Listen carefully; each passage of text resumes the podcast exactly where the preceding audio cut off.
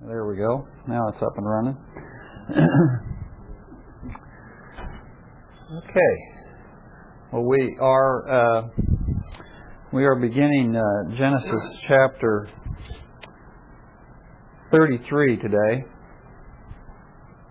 and uh,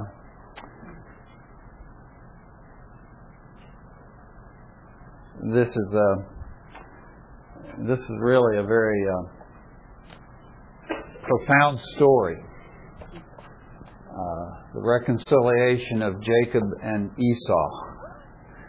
And uh, when we think about stories of reconciliation, uh, I think my, my favorite story in all of Genesis, and, and you know now that we've spent however long we've been in Genesis, you know I have a lot of favorite stories. But I think my favorite story in Genesis is that story of Joseph's reconciliation with his brothers uh, there at the end of Genesis, and I, I don't know if I ever read that story, but uh, the tears don't come to my eyes, just uh, what's going on there. But but this story of Esau and Jacob is uh, is on certainly on a par with the story of Joseph, and um, so we'll spend some time on it. We may finish it today, or the uh, the part that we that I have scheduled for us to look at today, or we may not. We'll see how far we get. But this really is a, a profoundly significant story, and it comes right on the heels of an equally, if not more profound story, which was the story of Jacob's wrestling with God that we looked at last week. So. Uh, so we have uh, we have a lot to think about and a lot to consider today. Um, this really is a this really is a big thing with God. This whole issue of reconciliation, you know, and maybe I'm more sensitive today to it because of what I shared in our prayer time about what my wife and I were involved with yesterday, but, um, but this really is a big issue with God. And as I, uh, excuse me, I'm already breaking up. As I as I laid down last night to go to sleep, and I laid my head down on the pillow, and I was thinking about this passage, and I was thinking about the importance of this this area to God, and I and I was just remembering what Paul says there in Corinthians that God was in Christ reconciling the world to himself. And then he goes on and he says, And God has given to us the message of reconciliation. And I thought, you know, this is this is really this goes to the core of the faith. This whole issue of reconciliation. And what we have in the story that we're going to look at today, and of course we will take a moment to a few moments to review, but but what we are going to look at today is is the reconciliation of two people, and it's really pretty a, a pretty fascinating and profound story. And it really, in some ways, is the reverse of what we might expect. But but it's but it is a reconciliation between between two people, but it really is, as I look at it, it can be for us a model of reconciliation. It can be a model of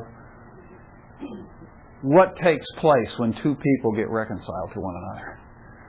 And and and if we are really in a ministry of reconciliation, as Paul says we are, then what does it say that we as believers oftentimes allow in our lives relationships that go unreconciled. You know, what does it say to the world when we preach a message of reconciliation, but we cannot be reconciled with our brothers and sisters in Christ, or our husbands, or our wives, or our children, or our neighbors, or our employers, or our employees, or our neighbors? If we preach a message of reconciliation, we ought to be able to live it out in our daily lives.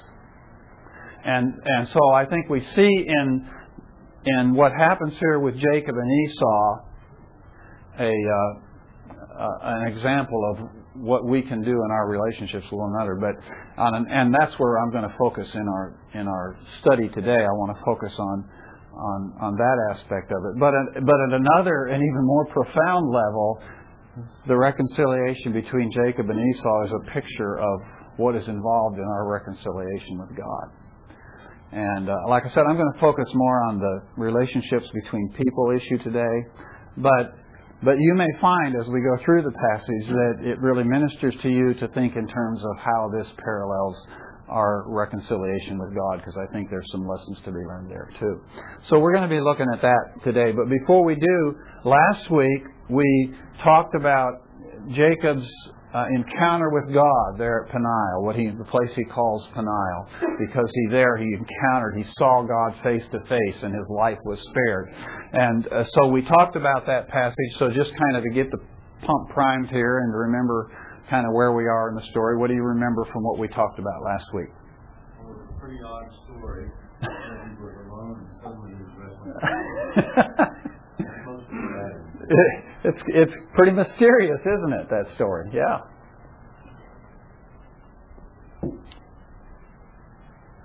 What else? God in the story uh, adversary and. Yeah, isn't that something? He he comes as an adversary. He comes as an opponent. He's wrestling with Jacob. Uh, it it almost seems, and it's it's not really clear from the text, but it seems like uh, this whole wrestling match is initiated by God. Like God's kind of on the attack, if you will. Uh, so he comes as an adversary, and he's and he and he's also a blesser. What, what do we learn from that, Rick?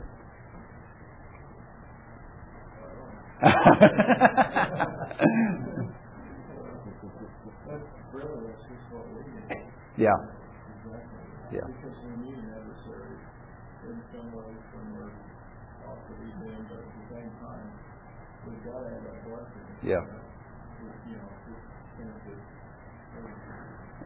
and the remarkable thing about Jacob is that is that he can make that discernment, that he can see, he can he can it can it registers with him that this one who is his adversary is also the one who can bless him.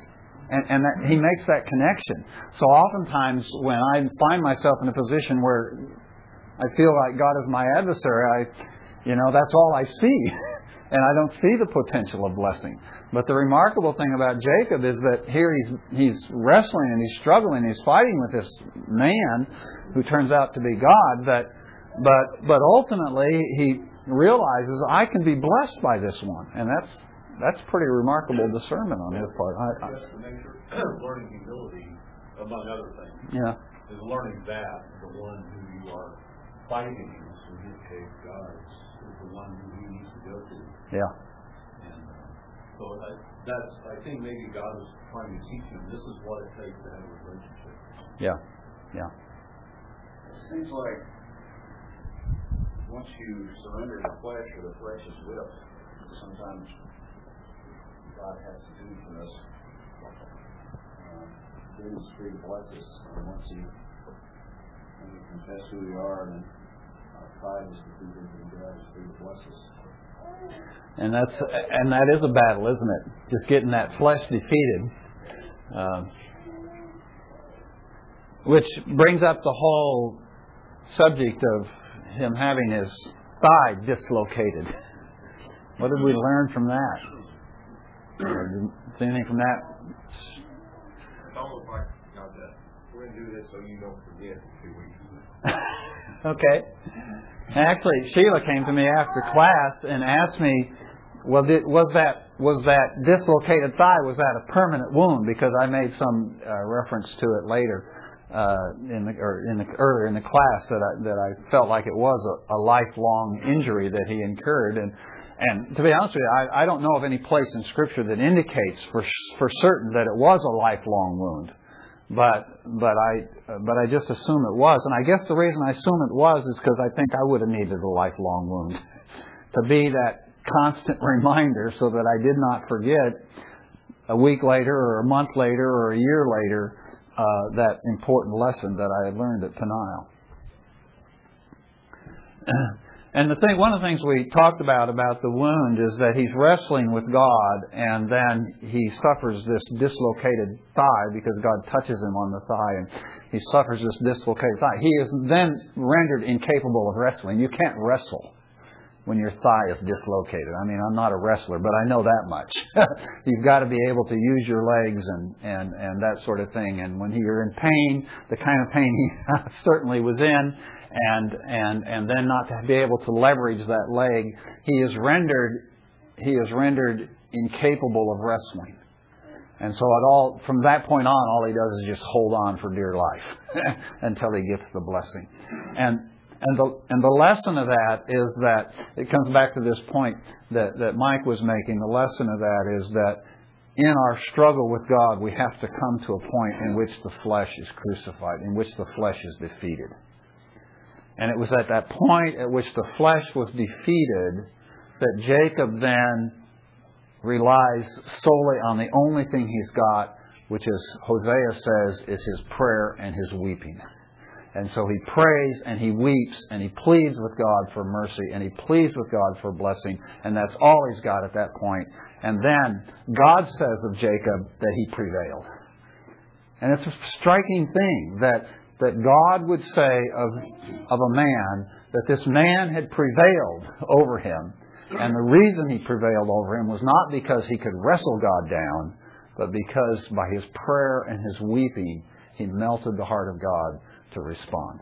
And God responded with this blessing. Well, let's pick up the story then in verse in chapter 33 and in verse 1, but I want to point something out to you that the chapter division and the verse divisions are not inspired. They're not in the original text, okay?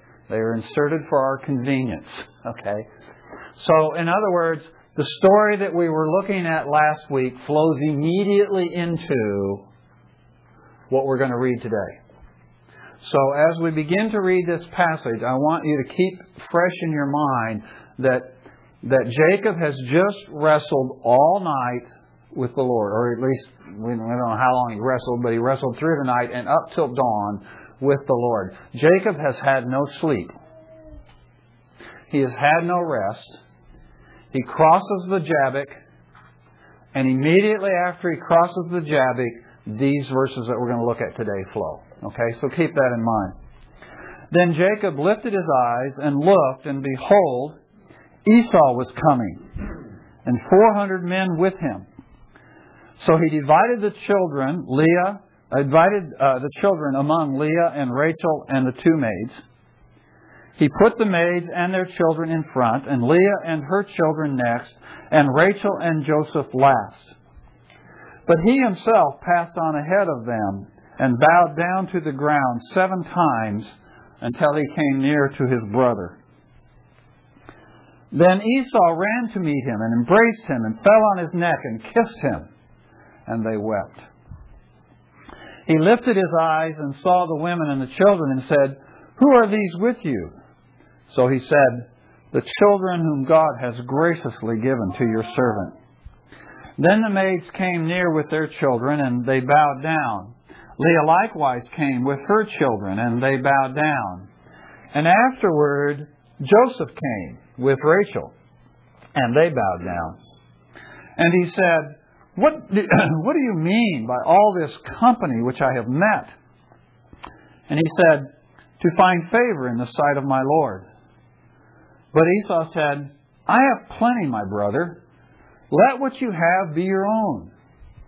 Jacob said, No, please. If now I have found favor in your sight, then take my present from my hand. For I see your face as one sees the face of God and you have received me favorably. Please take my gift which has been brought to you, because God has dealt graciously with me, and because I have plenty. Thus he urged him, and he took it. Well, so Jacob crosses the river. He re- rejoins his family, which he had sent across the river the night before he rejoins his family and he looks up, and the first thing he sees is uh, is Esau on the horizon. Here, here comes Esau, and here he's coming with these 400 men that he's already heard about. Okay, and uh, and and it, the thing that strikes me is Jacob has just come off this confrontation with God. He has just been wrestling with God all this time. And he has finally prevailed with God, and he's got this blessing. You know he's got to be exuberant because he's been victorious. He's had a, he's he's gotten this blessing from God. But you know he also has to be completely exhausted because he's been up all night long and he's been wrestling with God for who knows how long. And he's been through all this emotional stress of the last 24 hours of everything he's been dealing with. Okay. He comes across the river. He's reunited with his family uh, after the night. And then he looks up and he sees Esau on the horizon. He doesn't get a moment's rest. You know, he doesn't even get a nap. He doesn't get a break. He goes immediately from wrestling with God to his encounter with Esau. You know, there's sometimes the providence of God is just it's kind of hard hard to comprehend, you know. I mean, if I was in charge of Jacob's situation here, I think I would have given him a chance to rest. But God gives Esau or gives Jacob no rest. disagree. I kind of think he was wanting to get it over with.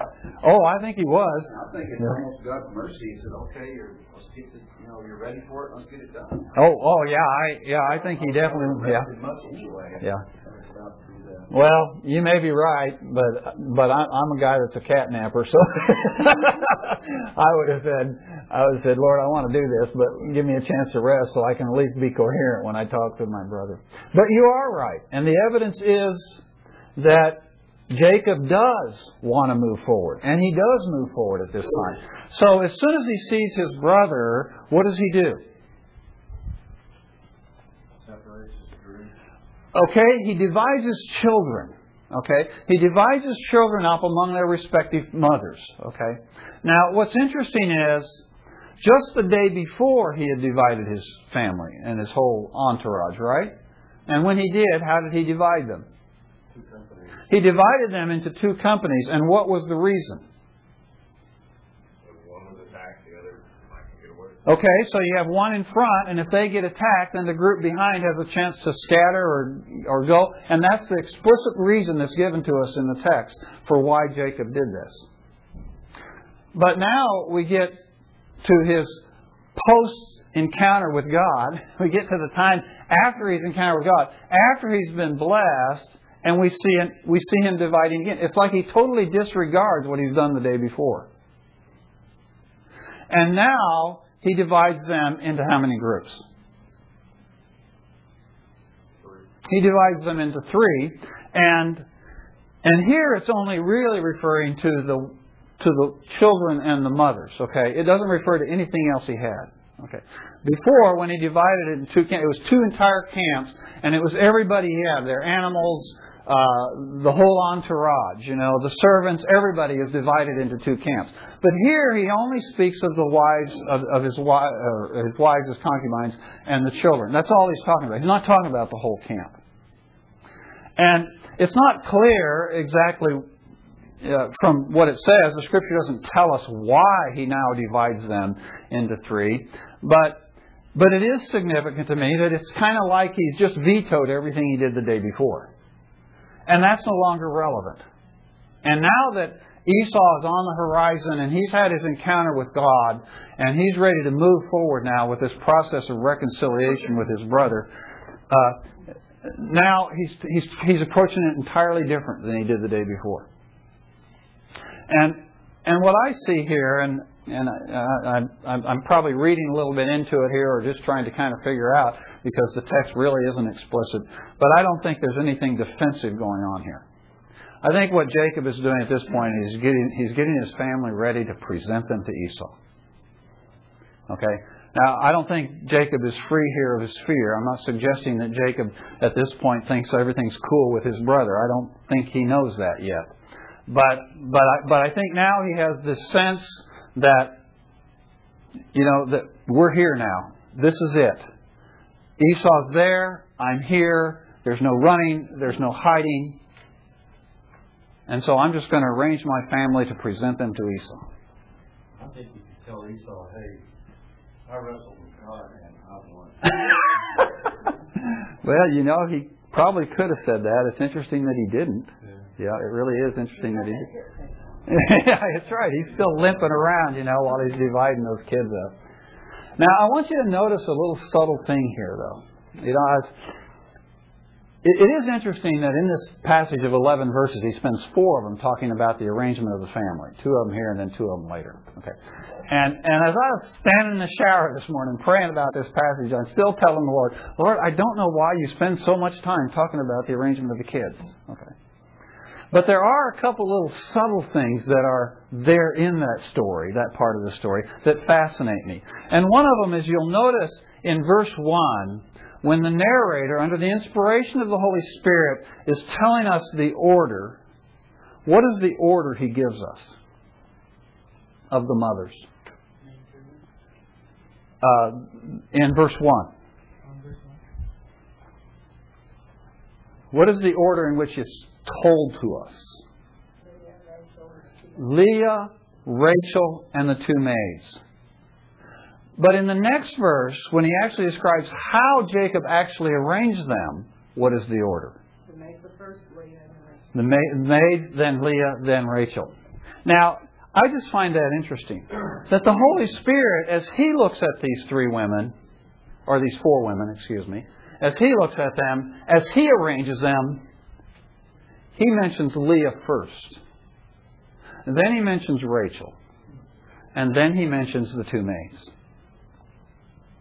But Jacob, when he arranges them, he arranges them in an entirely different order. He arranges them in the maids first, and then Leah, and then Rachel. Why does Jacob do that? Rachel is his favorite, okay, and presumably the maids are his least favorite, right? So he arranges them according to favoritism, okay. Now, this is a big Learn from his father. he hadn't learned from his father, and he's not. He, he, I don't know if he ever learns this lesson, you know. But he arranges them according to favoritism. But it is interesting to me that the Lord does not look at them that way. In the Lord's mind, Leah takes precedence. Why? Well, but more important than that. She kind of got short end of the stick. More important than that. She's the first wife. I, you know, it's it's just a little subtle thing here. Maybe I'm reading too much into it, but I think the Lord is just saying, "Hey, this monogamy thing's important to me." And Leah is the most important one because she's the first wife. She's the first one. Pardon? But she's not the first love. She's not the first love, but she's yeah.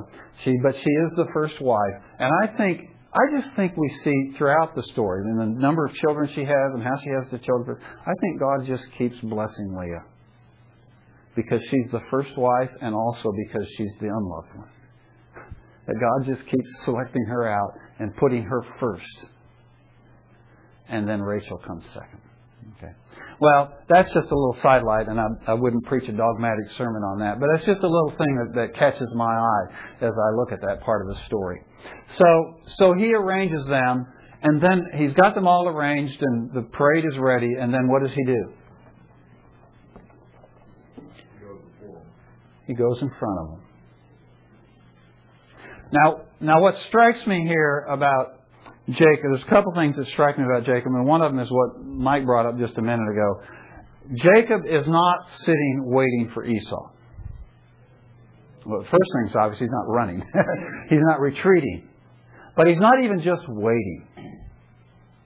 Because Jacob realizes that you can't go back to Canaan and you can't go back home without reconciling with Esau. That is first priority. You've got to reconcile with your brother. And so, so Jacob recognizes the crucial importance of this reconciliation.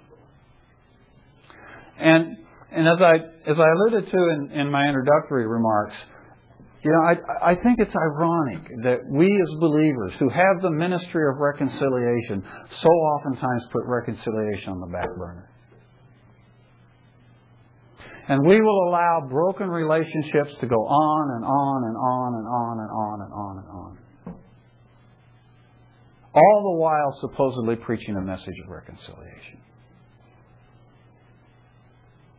But Jacob finally, after 20 years, puts reconciliation first. And he realizes this has got to be done first. You know, and in fact, now that I think about it, I hadn't thought about this before, but it is interesting when he's returning and he sends, remember when he first sends the messengers out as, after he leaves Laban and, he, and he's moving on south and he sends the messengers, to whom does he send messengers? He doesn't send messengers to dad in Beersheba.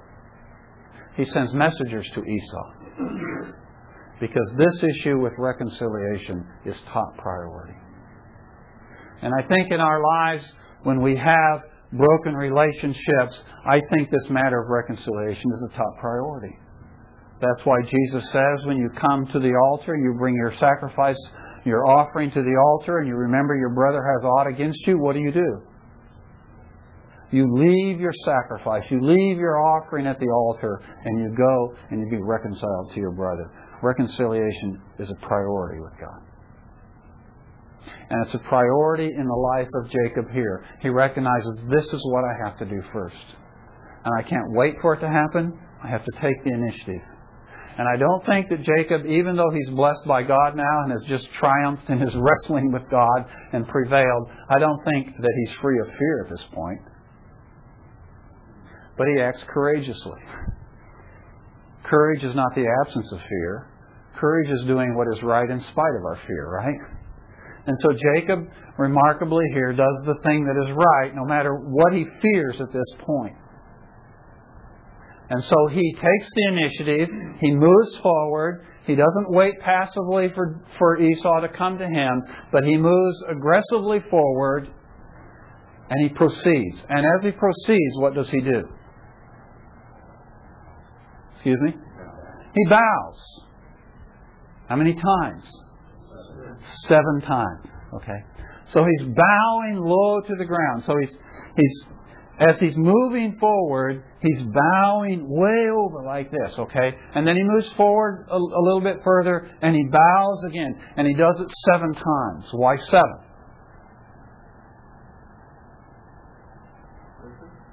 Pardon? Okay, it's the number of completion, isn't it? Yes. Yeah, it's it's that idea of of completion, of fullness, okay? So it's so what he's saying is is I am I am taking this position of servant, of underling, and I am taking it as fully and completely as I can. Hard to do with a dislocated. yeah, probably bent, hurt him every time he bent over. I didn't think about that, but yeah, probably hurt every time he bent over. But he he stoops over, he bows over seven times as he approaches. Okay. And and this is just one of a number of expressions of of Jacob's contrition at this point. You notice how he, he clearly attributes all of his blessing to God. It's not, none of him anymore. He says, God bless me with these children. God bless me with all this stuff. You see, you see how he refers to himself as, a, as Esau's servant. He refers to Esau as his Lord. Okay? Uh, not Lord in capital L, but Lord as a small L. Okay? So, it's, you just see repeated references here. In Jacob's frame of mind now, he is a changed man. This is not the Jacob who bargained with Esau over that pot of stew. This is a different guy. Something's happened to this man. Because he is no longer plotting and scheming and thinking, how can I have the preeminence in this relationship? But he is coming volitionally, willingly, taking the lower position taking the position of the servant. This is not the Jacob we know. This is a different man. Something's happened to this guy. Now we we have two explanations for what's happened to Jacob. Uh, one of them, of course, and we've talked about it as we've gone through the story, is that 20 year long trial that he had working for his for his uncle Laban. That was a humbling, breaking experience. And we, we saw as he went through that, he was slowly being transformed. So his experience was Laban, with Laban was transformative. But the most transformative experience he's had was what happened just a few hours before with God. You know, I said it joking a minute ago, but his attitude is remarkable, and that he has just with God.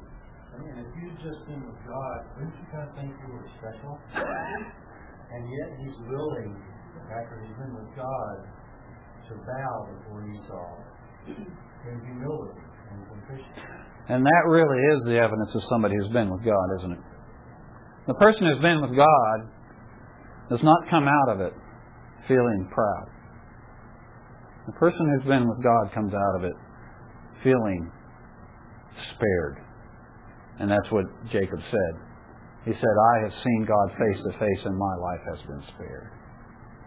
And he knows, and this comes out in the story as we go forward, he knows he has escaped simply by the mercy of God.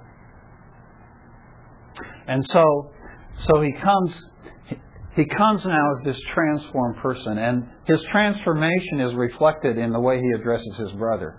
My Lord, I'm your servant. Okay? And he does that even after he knows that Esau has forgiven him. So it's not just a superficial, passing kind of thing to kind of impress Esau. Even after Esau forgives him, and he knows he's in good standing with Esau, he still refers to him as my Lord. So it is an enduring transformation that has taken place in Esau and Jacob.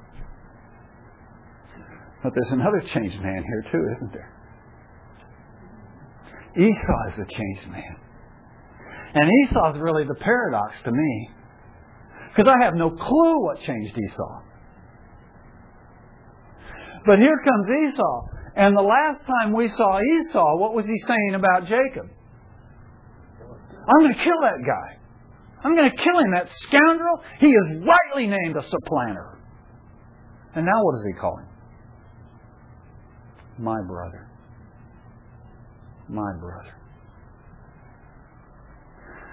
And we see this remarkable verse. Five verbs in a row. Boom, boom, boom, boom, boom. He ran, he embraced, he fell on his neck, he kissed him, and they wept. It's just, you know, in such fast succession, it's overwhelming. Now, which one of you expected that? Now, I know you expect it because you've read the story before, right? So we just read this story and we read this remarkable verse. He ran, he embraced, he fell, he kissed, he wept. We read that and we just breeze right on by. Because we read it before and we know that's what's going to happen. But what if you'd never heard this story before? This is the last thing you and I expect, right?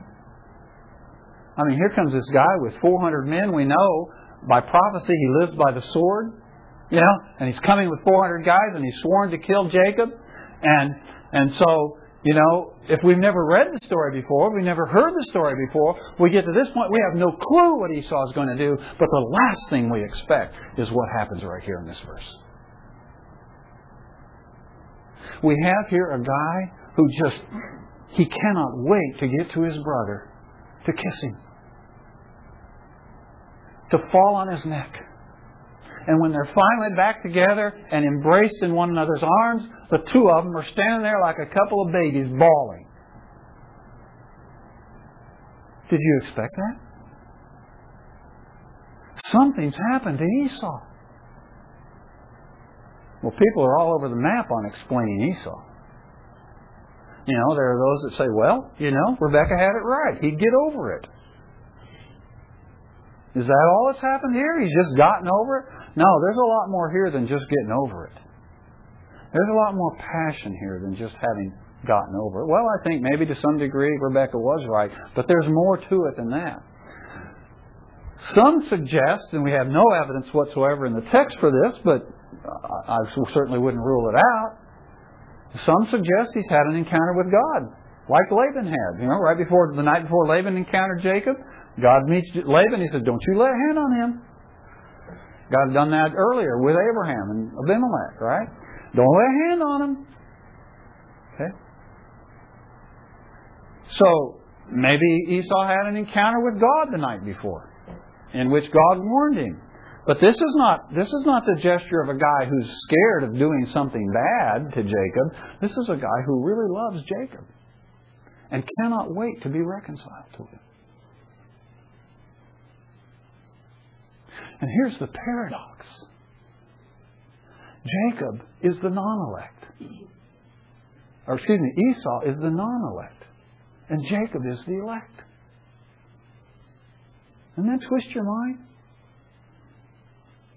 If, in fact, this story can be for us a model of our reconciliation with God, Esau plays the role of God in this model. And he's the non elect.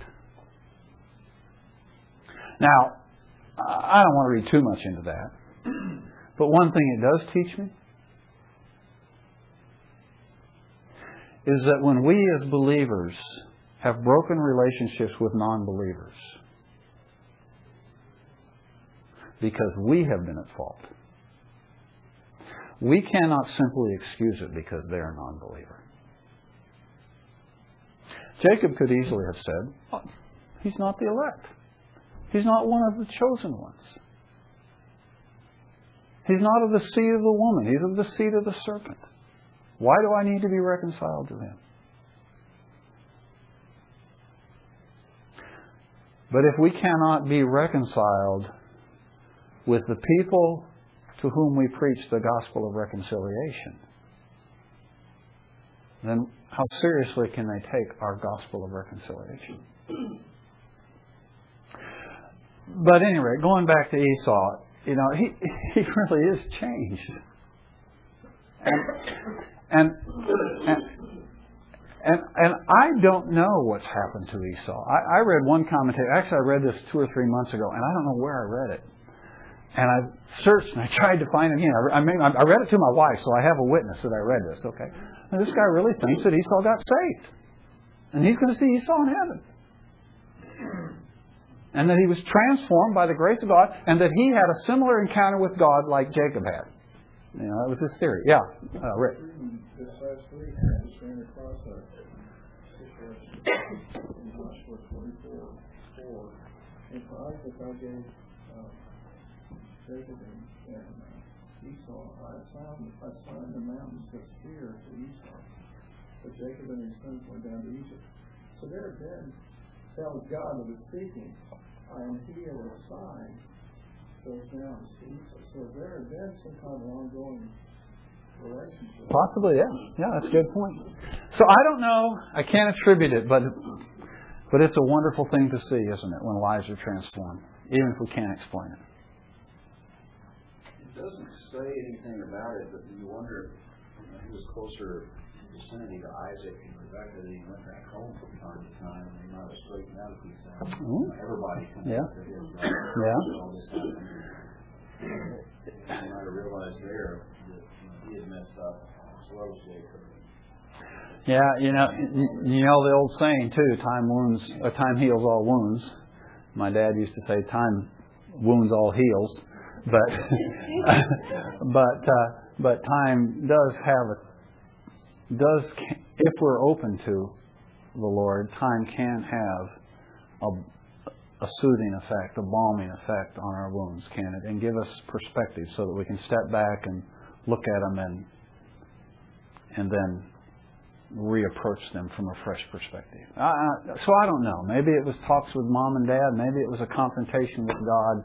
Maybe he just got over it. I don't know. But but what I see here is a remarkable transformation, and the last thing in the world we would have expected. And so he comes running and he embraces his brother. And then he looks up and he sees this entourage of the family coming. Okay? First the maids and then Leah, the maids with their children, and then Leah with her children, and then Joseph with his mother. Did you notice that? Yes. I What- referred to it earlier when I said he didn't learn from his father. There's, he's, there's many things happening in that verse. Uh, Moses is setting the story, setting the stage for us for later on, or for the listener, of the importance of Jacob, uh, Joseph. Uh-huh. That's one thing that's going on. The other thing is, I, you know, if my father had put me at the very first of that group, and I, old Joseph back there is at the back, and why does he get preferential treatment? It would have set up some, some things going on in the family, and I think, you know, he didn't, that's why I meant earlier when I said he didn't learn from his father. Yeah. He's doing the same preferential treatment, and so you know where you stand in the family if you're at the very first of the group that could get slaughtered first. Maybe Esau gets tired by the time he gets back to Joseph and he doesn't kill everybody. I don't know, what you know. So, Okay. Uh, but here's what my question is, on the protocol. And I don't know the culture there, but I would think that the one you love the most would be first to introduce them and to, he did it for protection, obviously, but for his most cherished. well, I'm not sure he did it. angry Yeah. with him for loving Rachel more, and I'm like, wait a minute, he never said that's how he always was. He always was true to his heart. He always said, you know, he loved, but yet we're angry with him. Well, why didn't you love Leah more? I'm not angry. I just didn't want to be in but you all are missing it. kids. You guys are missing what I want you to catch. Exactly. Look at the verse carefully. There's a little sleight of hand that goes on in those in that verse. What I is it? referring specifically to that. What is it? Well, the fact that he mentions the, the women and the kids, the women and the kids, Okay, okay, all right. Okay. Okay, okay, all right, great, good. Okay. Notice that? The maids with their children. Leah with her children, Joseph with Rachel. And he does a little flip there, and he puts Joseph first, you know. Now, there again, I, you know, I, I I want to tread lightly here. I don't want to read, I don't want to, pardon? Mine doesn't say that. It says the maids and his children in front, and Leah and her children next, and Rachel and Joseph. No, no, no, no. Down, down in verse, uh, Put that translation away. no, you're in the wrong verse. Uh, uh, Okay, okay. uh, verse 6. Uh, then the maids came with their children, and they bowed down. Leah likewise came with her children, and they bowed down. And afterward, Joseph came near with Rachel, and he puts Joseph first before his mother. Now, you know, I think one thing I think one thing he's doing as the narrator here is just putting a little red flag in here. You know, he said, "Okay, take note of Joseph That's what I mean. because he he's going to be important." You know, and it really is significant because the book of Genesis devotes twelve chapters to Joseph's life and story.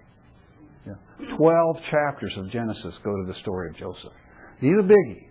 So there's this little red flag that says, you know, Joseph, he's important. Okay. But I think that I think there's another little flag here, another little thing that you know. Remember now, Joseph's only about six years old at this point, right? So here's this six-year-old, and and he sees everything that's going on in front of him. His you know his aunts and everybody they're going forward and they're bowing, and the, all the other children, his older brothers are bowing. Everybody's bowing, and he sees that, but he doesn't wait for mom. He runs in front of mom and he bows. And what I think we get is this little flag of Joseph's personality and his character. He's precocious. He's precocious.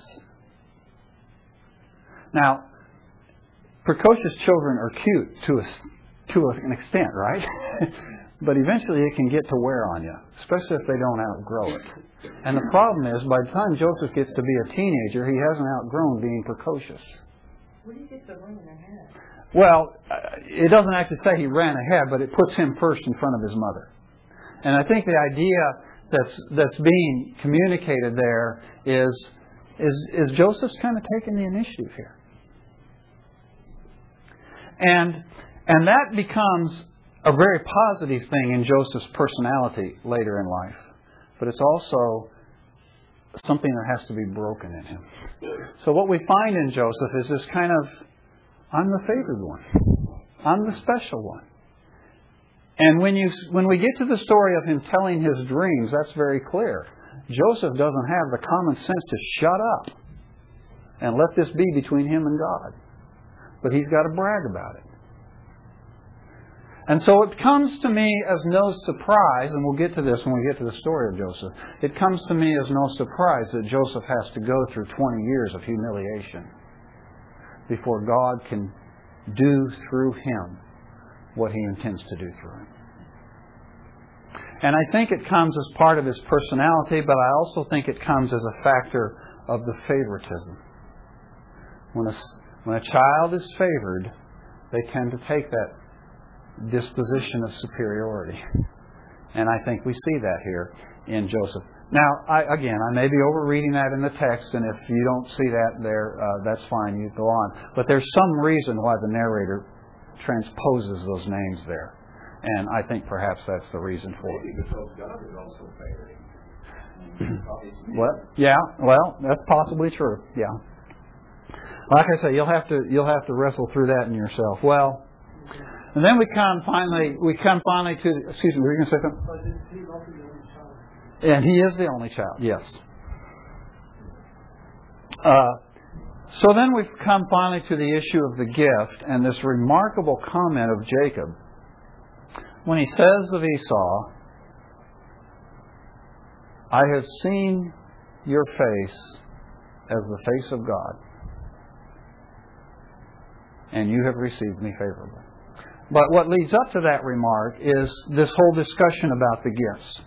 And Esau says to Jacob, he says, Now, this whole entourage that came in yesterday, what is this all about? Actually, he specifically asked Jacob, he says, What does this mean? What do you mean by this? Okay? He's a little puzzled by this. He wants Jacob to express explicitly what is your intention in sending this gift. Remember, it's pretty big, 580 animals. Okay, so what what is your what is your reason for sending this gift? What is Jacob tell him?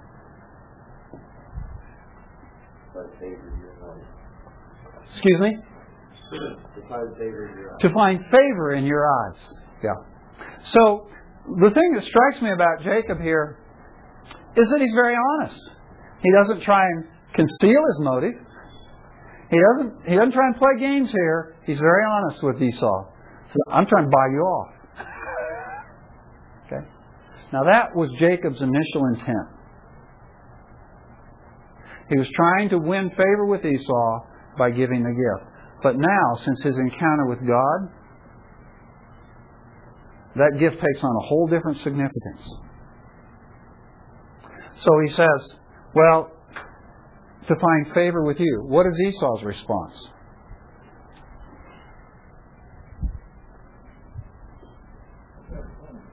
Hmm? I have. I have plenty. I don't want it. I don't need your gift. You keep it. It's yours. Esau's response to Jacob's gift, which was intended to win favor, is this reconciliation is based on grace. You can't buy it. And if, if you think you're buying reconciliation, I don't want the price. It's grace. I love you. I'm being reconciled to you because I love you and I want to be reconciled to you. Now, I forgot to point out something important, so let me put it in reverse here for a minute and back up. When the two were coming together, you see one running and you see the other doing what? Bowing down seven times. Did you, did you try to figure out how that worked? Did you try and figure out the logistics of that? okay, it doesn't work, does it? You know, one guy's bowing down and the other guy's running. They're going to clash. They're going to, one's going to run over the other, right? the logistics of it doesn't work. So how did it work? Well, there's a clue in the text. He tells us that Jacob did the bowing down, and then Esau ran. And the thing that strikes me is, in Esau, we see this passionate heart of love for his brother who wants nothing more than to be reconciled to his brother. But he doesn't make a move until Jacob has completed the act of contrition. This goes back to a, a, a thing we've talked about many times before that there's a world of difference between love and forgiveness. And as Ronnie shared in Roundtable here a couple of weeks ago so articulately, love is unconditional, forgiveness is not. And the idea that we just willy nilly forgive everybody, just forgive, forgive, forgive, forgive, whether they repent, whether they break, whether they humble themselves, that's just not in Scripture, folks. Forgiveness is conditioned upon repentance. Love is not. And so in Esau here we see the love, but the love is restrained until he sees the fullness of contrition. And once he sees the fullness of contrition, once, Esau, once Jacob has bowed the seventh time, then Esau comes. But remember, Esau's making it clear by his rejection of the gift, this is not this reconciliation is not based upon your buying it. It's based upon my love and my grace.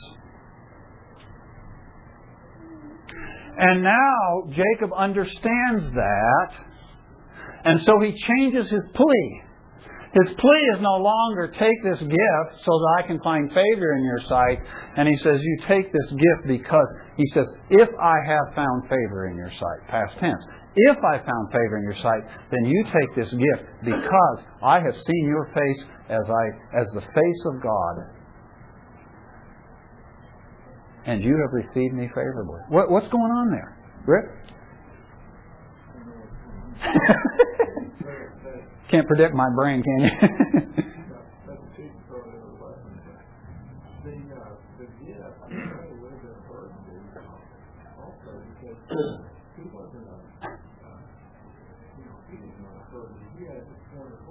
He was a, he was a warrior, not a farmer. Yeah.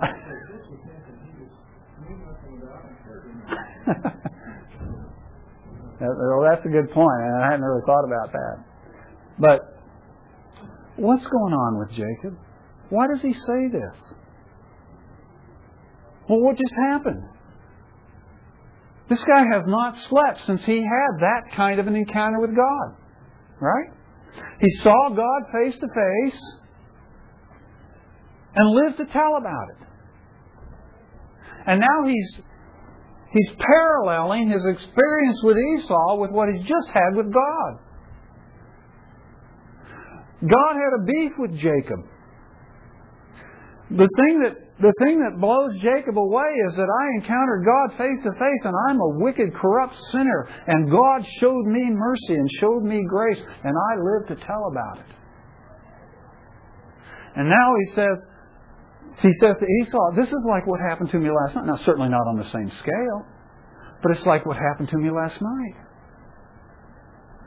I've come against you, and you've had this, you've had this, this tally against me. You've had this score against me, and I had offended you, and I deserved your retaliation, and I came and I saw you, and you received me favorably. This is like seeing the face of God all over again. That's what reconciliation is like, folks. When true reconciliation takes place, the one who has offended is seeing the face of God in reconciliation. And that's why it's so important, if we are the one who has been wronged, that we learn to be like Esau. You never thought you'd hear somebody preach that, would you? But we need to learn to be like Esau in this. Because it's when we act like Esau acts here that those who have wronged us are enabled to see the face of God. And when Jacob then makes his plea based on that, Esau receives the gift. And so it's important for us to see that Esau refuses the gift if it's intended to buy his favor. But he receives the gift when receiving the gift acts as an affirmation of the favor that he has given in grace. Now that's our that's our works, isn't it? Our works don't buy our reconciliation with God. And he rejects them. He calls them filthy garments when we think we're bringing them to buy his favor. But once we acknowledge that we have received his favor, we give our gifts to God, and he receives them because they affirm that he has, in fact, shown us favor and received us favorably. A lot in that passage, isn't there? Well, next week we'll go on and we'll find Jacob finally coming back to Shechem. And Shechem is a big story, so we'll get to that next week.